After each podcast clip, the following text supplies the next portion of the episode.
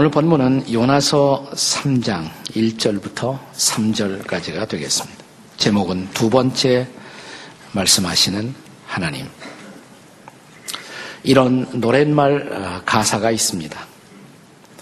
어디선가 들어본 가사일 수도 있습니다. 누구나 한 번쯤은 자기만의 세계로 빠져들게 되는 순간이 있지. 그렇지만 나는 제자리로 오지 못했어. 되돌아 나오는 길을 모르니 너무 많은 생각과 너무 많은 걱정에 온통 내 자신을 가둬두었지. 이제 이런 내 모습 나조차 불안해 보여 어디부터 시작할지 몰라서. 나도 세상에 나가고 싶어 당당히 내 꿈들을 보여주어야 해. 그토록 오랫동안 움츠렸던 날개 하늘로 더 넓게 펼쳐 보이며 날고 싶어. 누가 부른 노래인 줄 아세요? 네. 임재범 씨가 부른 노래입니다. 음, 최근에 MBC 인기 프로그램 나가수에서 국민적인 히어로로 영웅으로 등장한 임재범의 비상이라는 노래의 첫 대목입니다. 그는 최근에 온 국가적인 관심의 중요한 초점이 되는 인물이 되었습니다.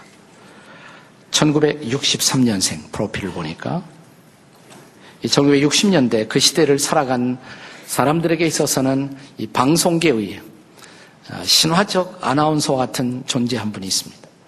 아, 임태근이라는 분인데 그분의 아들로 알려진 사람입니다.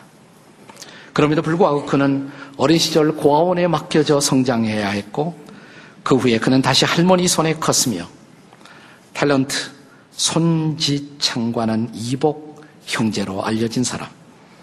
손지창 씨는 이모부성을 따랐다고 합니다. 그래서 결코 평범하지 않은 고단한 성장 과정을 통해 자라난 사람. 블랙 신드롬의 보컬 동료 박 영철은 어린 시절의 친구로서 임재범에 대해서 이런 평가를 하고 있습니다. 늘 불안하고 괴팍한 어린아이였다고. 그런 그가 1986년, 그러니까 지금으로부터 꼭 25년 전, 신하위 1집 앨범으로 혜성처럼 등장합니다. 신하위, 아시아나, 외인 부대 등의 록밴드를 거치면서 후배 가수 윤도현의 하늘 같은 선배가 되었습니다. 당시 언론은 한국 록의 역사 속에서 임재범만큼 출중한 보컬리스트는 없었다고 그 풍부한 음력과 창법, 혼신을 다한 창법으로 헤비마탈의 신화적 존재가 되었다고 홍보했습니다. 그러던 그가 어느 날 갑자기 무대에서 사라집니다. 확인되지도 증명되지도 않은 대마초, 성폭행 같은 소문들을 남기면서 우리의 시야에서 사라졌습니다. 우리는 그를 잊고 있었고 많은 사람들은 가수로서 그의 생명은 이제 끝났다고 생각했습니다. 그런데 작년 어느 날 한 인기 드라마 주제가에서 우리는 낯익은 그의 음성을 다시 듣게 됩니다. 가슴을 대인 것처럼 눈물에 베인 것처럼 지워지지 않는 상처들이 괴롭다. 내가 사는 것인지 세상이 나를 버린 건지 하루가 1년처럼 길구나. 그 아침은 언제나 올까? 드라마 추노의 주제가입니다. 이 드라마 주인공 대길이의 마음에 자신의 마음을 담아서 그가 노래했던 것입니다. 그리고 얼마 전 MBC 나가수 무대를 통해서 그는 국민 곁으로 돌아왔습니다. 이걸 모르는 사람은 대한민국 국민이라고 할 수가 없습니다. 그날 방송에서 그는 피처링을 담당한 블랙 가스펠 CCM 헤리티지를 거느리고 윤복희 권사가 본래 가스펠로 불렀던 노래 여러분을 부르면서 온 국민을 울리며 국민 곁으로 그는 다시 돌아왔습니다. 그는 암투병을 하는 자기 아내를 위로하고 싶었다고. 그리고 자기가 가수인 것을 모르는 딸에게 가수임을 보여주기 위해서 그는 이 무대를 선택했다고 말합니다. 그는 경양 박헌과의 인터뷰에서 그동안 무슨 중요한 변화가 있었습니까? 라는 물음 앞에 이렇게 대답합니다. 많은 종교적 방황 끝에 여러 종교를 거쳐 크리스찬이 되었습니다. 나는 이제 나의 주님 앞에 무릎을 꿇습니다. 드라마보다 더 드라마 같은 그의 삶. 이것은 인생은 한 번만 사는 것이 아니라 두 번 살 수 있다는 것을 우리에게 보여주었습니다. 오늘의 본문에도 인생을 두 번 살았던 사람의 이야기가 소개됩니다. 선지자 요나의 스토리입니다. 때는 주전 800년대, 미시 800년대, 이스라엘 여로보암 2세 때입니다. 성경학자에 따라서 요시아 시대라는 설도 있습니다만 대부분의 학자들은 여로보암 2세 시대에 활약했던 선지자라고 말합니다.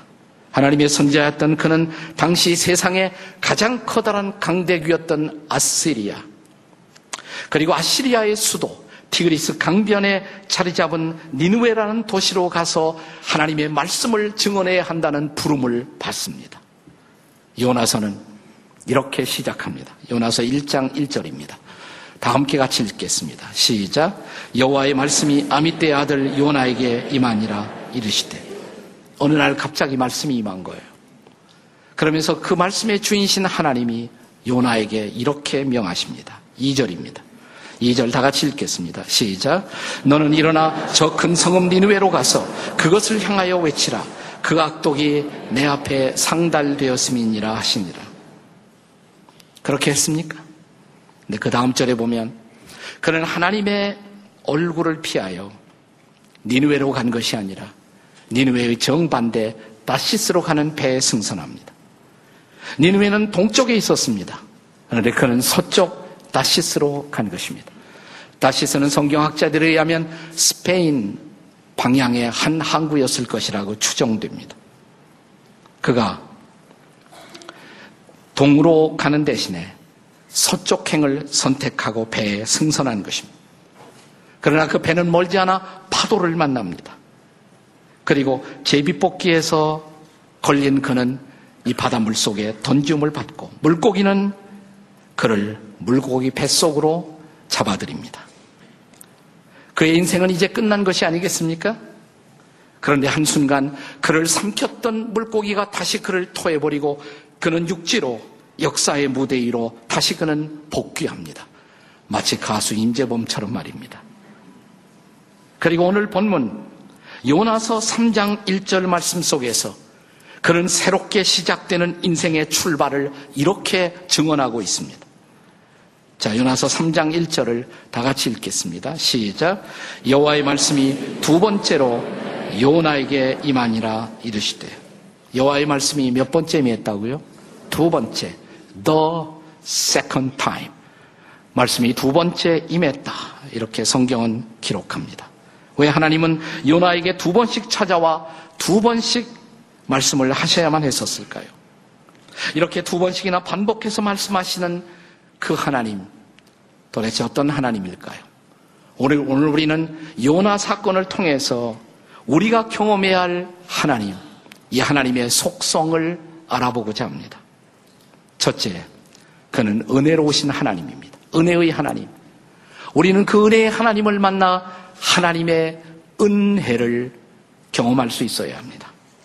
왜 하나님은 요나에게 두 번씩이나 말씀하셔야 했을까요? 두 번째 기회를 주시기 위해서입니다. 그것은 요나 선지자를 향한 하나님의 은혜의 배려, 은총의 배려라고 할 수가 있습니다. 은혜의 뜻이 뭡니까?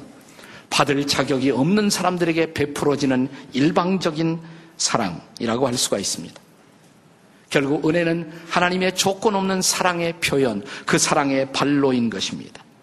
그래서 그는 두 번째 말씀을 반복하는 수고를 수고처럼 생각하지 않으시고 기꺼이 감당하십니다. 사랑은 반복해서 말해도 피곤할 줄 모릅니다. 사랑은 반복해서 수고해도 수고를 수고로 하지 않습니다.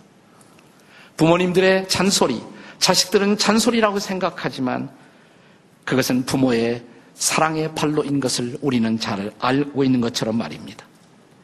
여기 요나서 1장이 열리면서 1장 2절에 주신 말씀을 다시 한번 읽어보십시오. 우리 한 번 더 읽겠습니다. 요나서 1장 2절 시작. 너는 일어나 저 큰 성읍 니느웨로 가서 그것을 향하여 외치라. 그 악독이 내 앞에 상달되었음이니라 하셨느니라. 여기 중요한 세 가지 동사가 출현합니다. 세 개의 동사. 첫째가 뭐예요? 일어나라. 둘째, 가라. 세 번째, 외치라. 자, 이 말씀 앞에 불순종했던, 귀를 막았던, 그리고 정반대의 방향으로 갔던 요나를 한 물고기를 통해서 다시 무대 위에 복귀시켜 놓으신 하나님. 두 번째 말씀하십니다. 요나서 3장 1, 2절의 말씀과 비교해 보십시오. 3장 2절을 한 번 더 읽겠습니다. 시작. 일어나 저 큰 성읍 니누웨로 가서 내가 내게 명한 바를 그들에게 선포하라. 여기도 어김없이 세 가지 중요한 동사가 등장합니다. 어떤 단어죠? 일어나라. 두 번째, 가라. 세 번째, 선포하라. 외치라, 선포하라. 같은 내용이죠. 정확하게, 정확하게 꼭 같은 말씀이 두 번째 반복됩니다.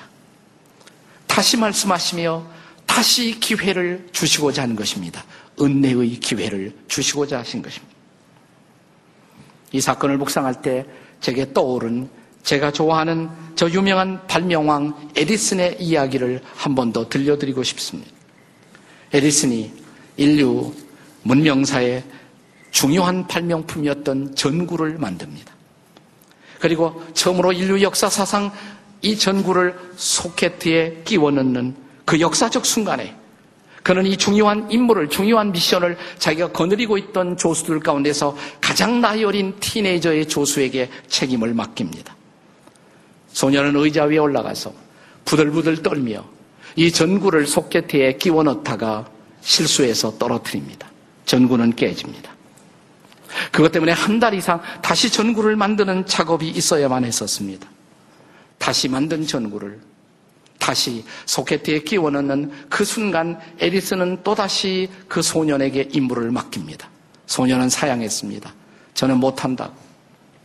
우리 다른 형들에게 맡겼으면 좋겠다고.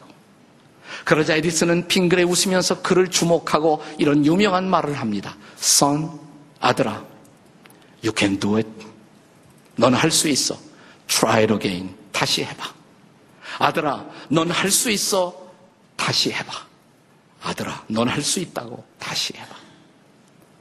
나는 우리 하나님이 에디슨 같은 하나님이라고 믿습니다. 내 인생의 실패의 벼랑에서 주저앉아 있는 나에게 찾아오신 하나님. 더 이상의 꿈을 붙들 수 없어 깨어진 꿈을 가지고 주저앉아 울고 있는 내 곁에 찾아오시는 하나님. 그리고 더 이상 내 미래는 없다고, 내 인생은 여기서 접어야 한다고, 모든 것을 포기해버린 내 곁에 다가오시는 하나님, 그 하나님은 오늘도 동일하게 이렇게 말씀하십니다. 내 사랑하는 아들아, 내 사랑하는 딸아, you can do it. 너는 할 수 있어. try it again. 다시 해봐. 너는 할 수 있어. 다시 해봐. 이것이 바로 하나님의 은혜가 아니겠습니까? 이 무더운 여름, 저는 여러분이 이 은혜의 하나님을 만나 하나님의 은혜를 경험하게 되시기를 주의 이름으로 축원합니다. 요나의 사건을 통해서 경험할 수 있는 하나님 어떤 하나님이라고요? 은혜의 하나님. 두 번째 고집스러운 하나님이십니다. 우리는 두 번째 고집스러운 하나님을 만나 하나님의 고집을 한번 경험해 보십시오. 왜 하나님은 두 번씩 말씀하시느냐고요? 이 두 번째 말씀하시는 이 사건을 통해서 우리가 경험해야 할 하나님 어떤 분이냐고요? 그는 아주 고집스러운 하나님이십니다. 그는 한번 마음 먹으시면 그 뜻을 반드시 그리고 기어이 관철하시는 하나님이십니다. 이 하나님의 고집과 더불어 싸운다는 것은 그것은 결코 지혜롭지 못한 일입니다. 우리가 고집을 꺾어야 합니다. 그리고 고집스러우신 하나님 앞에 차라리 순종하는 것이 신상에 유리할 줄로 믿습니다. 그래서 그분은 우리가 순종할 때까지 말씀하시고 또 말씀하십니다. 저는 이 고집을 거룩한 고집이라고 말하고 싶어요. 이것은 사랑스러운 고집이라고 말하고 싶습니다. 왜 하나님이 고집을 부리시냐고요? 그는 니누웨를 포기할 수 없었기 때문에 그렇습니다. 그가 예루살렘을 아낀 것처럼 파리를 아낀 것처럼 런던을 아낀 것처럼 뉴욕을 아낀 것처럼 서울을 아낀 것처럼 하나님은 니누웨를 사랑하셨기 때문입니다. 그래서 니누에 포기할 수 없는 그 도시의 사람들을 위해서 그 도시의 풀한 포기를 위해서도 하나님은 기어이 요나를 그곳으로 보내셔야만 했었습니다. 요나서의 마지막 결론을 아시나요? 요나서 4장 11절 마지막 구절입니다. 우리 다 한번 읽어보겠습니다. 요나서 4장 11절 시작 하물며 이 큰 성읍 니느웨에는 좌우를 분별하지 못하는 자가 12만 명이요 가축도 많이 있나니 내가 어찌 아끼지 아니하랴 마지막 말씀이 무슨 말씀으로 끝납니까? 내가 어찌 아끼지 아니하랴 내가 이 도시 안에 있는 저 영혼들을 어찌 아끼지 아니하랴 이 도시 안에 철 모르고 뛰어노는 저 어린 아이들을 내가 어찌 아끼지 아니하랴. 복음을 듣지 못하고 어둠 속에 살아가는 저 사람들을 내가 어찌 아끼지 아니하리라. 만약 저 도시가 심판을 받는다면 저 도시의 모든 가축들도 풀 한 포기도 사라집니다. 내가 어찌 그들을 아끼지 아니하랴. 비록 이스라엘의 적대적 국가였지만 하나님 편에서는 똑같이 사랑해야 할 도시였던 니느웨 이 어두운 도시, 이 어두운 도시 속에 버림받은 영혼들, 그리고 도시의 가축까지 아끼시는 하나님의 총체적인 선교의 하트, 그 선교의 mind를 여기서 우리는 만날 수 있지 않습니까? 최근 우리가 살고 있는 이 땅에는 선교에 대한 많은 반성이 일어나고 있습니다. 특별히 아프간 사태 이후에 많은 선교적 반성이 일어나고 있습니다. 우리가 특별히 선교할 때 지나치게 정복적이고 공격적인 태도와 자세로 선교하는 것에 대한 반성 말입니다. 과거의 소구 선교가 실패했던 원인은 그들이 정복자의 자세로 나아갔기 때문에 그렇습니다. 그래서 우리는 그런 서구 선교를 가리켜서 제국주의적 선교, 임페리얼리스틱 미션이라고 말했어요. 선교해 놓고도 그래서 그들은 어느 날 선교했던 선교지 사람들에게 옌키고 홈이라는 소리를 들어야 했었습니다. 근데 불행한 것은 우리 한국 사람들이 똑같은 이런 선교의 실패를 답습하고 있다는 것입니다. 왜요? 우리가 공격적으로 가기 때문에 그렇습니다. 정복자로 가기 때문에 그렇습니다. 아닙니다. 우리는 종으로 가야 합니다. 우리는 섬기는 사람으로 가야 합니다. 사랑해야 할 사람으로 가야 합니다. 우리의 고집을 그들에게 베풀기 위해서가 아니라 그들의 필요를 섬기기 위해서 겸손히 그들의 발을 씻기기 위해서 가야 한다는 사실입니다. 그렇습니다. 이런 반성은 한국 교회 안에 꼭 필요했던 아주 중요한 반성입니다. 필요한 반성입니다. 나는 이 반성이 일어나게 된 것을 하나님 앞에 감사하게 생각합니다. 그러나 사랑하시는 여러분, 이 반성이 지나쳐서 선교를 포기해야 한다는 소리가 나온다면 그건 아닙니다. 그건 아닙니다. 왜냐고요? 선교는 하나님의 명령입니다.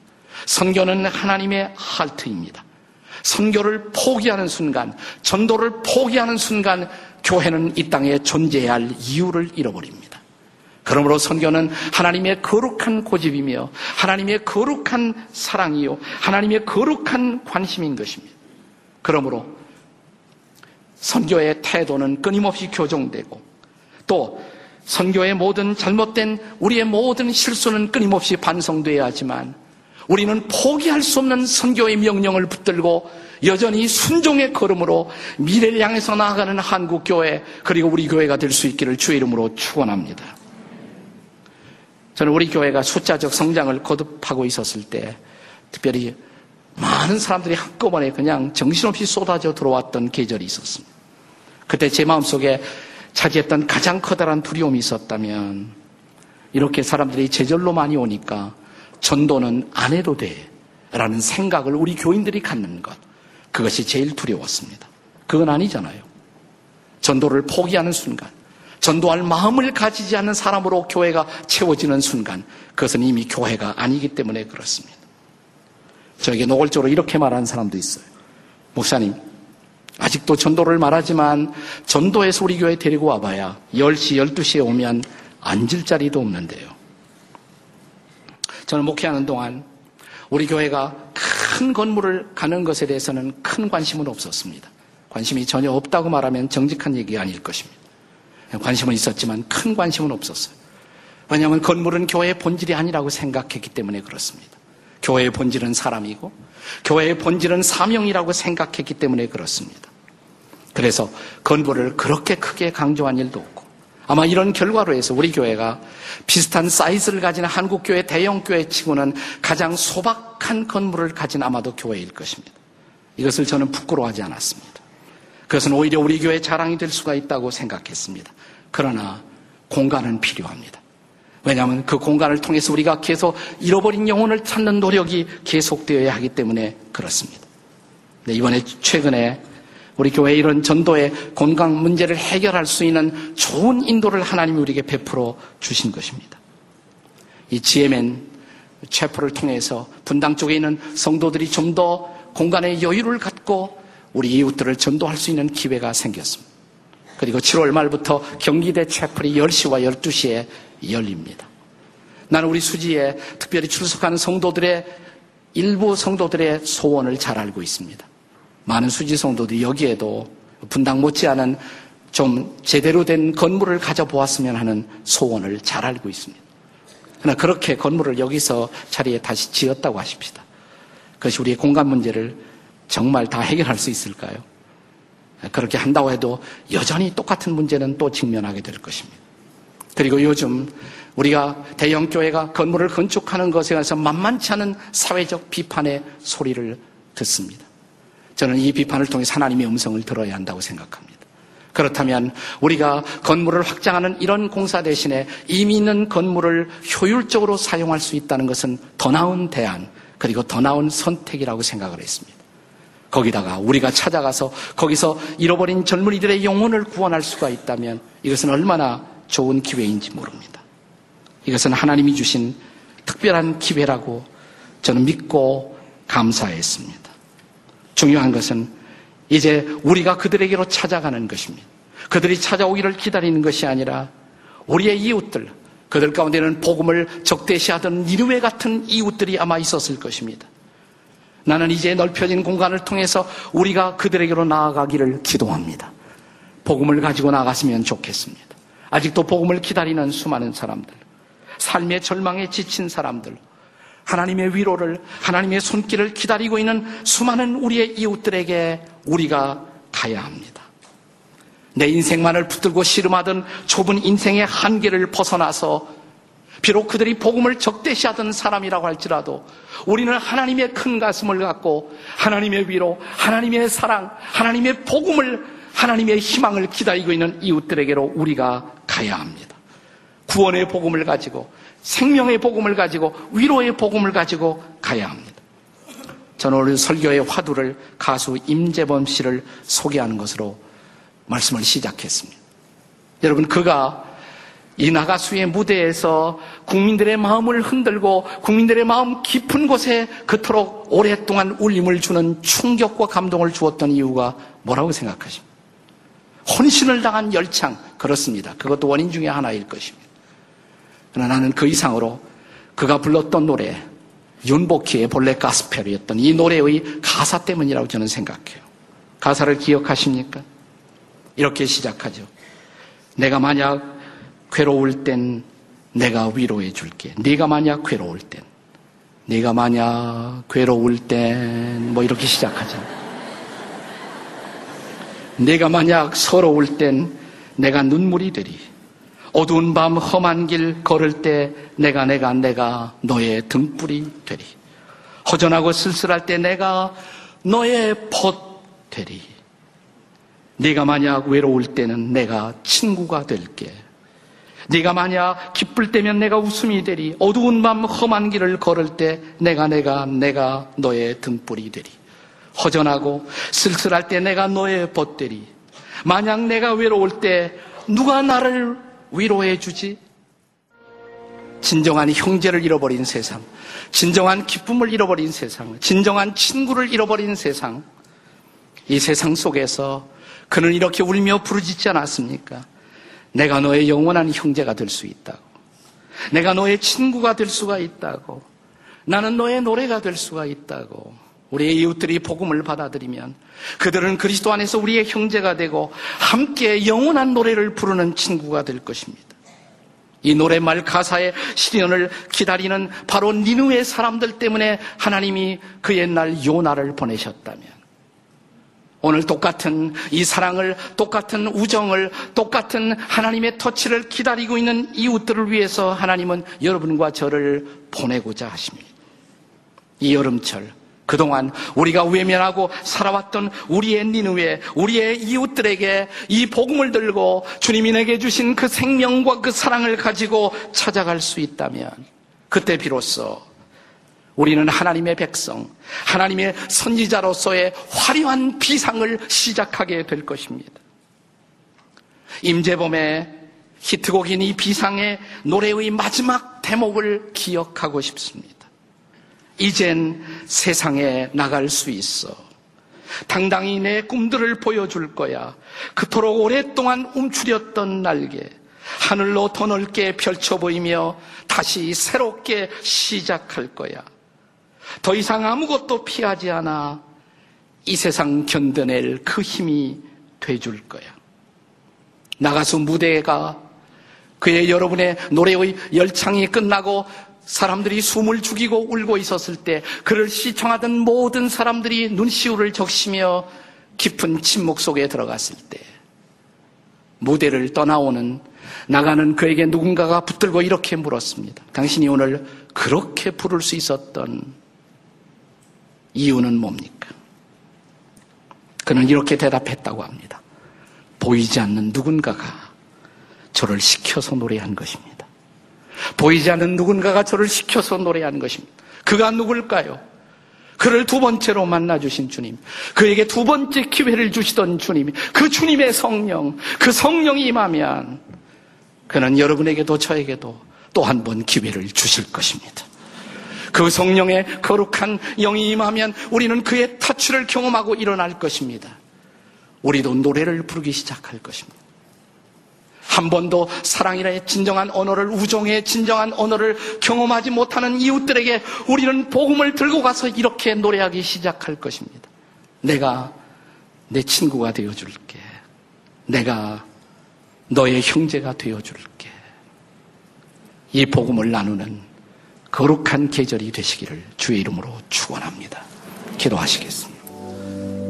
하나님 마음이 힘들고 가슴이 답답해하는 성도들이 있사오니 이 시간 오셔서 저들의 답답함을 풀어주시고 저들의 좌절과 저들의 실망의 원인이었던 좌절의 영들을 저들에게서 떠나가게 하시옵소서. 모든 실망과 좌절의 영들은 떠날지어다. 부활의 영이여 임하여 주시옵소서. 우리로 새롭게 노래하게 도와주시옵소서. 거룩한 찬미를, 거룩한 기쁨을, 거룩한 주 앞에 드리는 노래를 부르게 하시고 이 노래를 듣지 못한 이웃들에게 노래를 들려주는 삶이 되게 해 주시옵소서. 오 주님, 우리의 가슴 속에 성령이 임하시고 우리의 인생의 새로운 눈이 열리는 놀라운 계절이 될 수 있도록 도와주시옵소서. 예수님의 이름으로 기도드립니다. 아멘.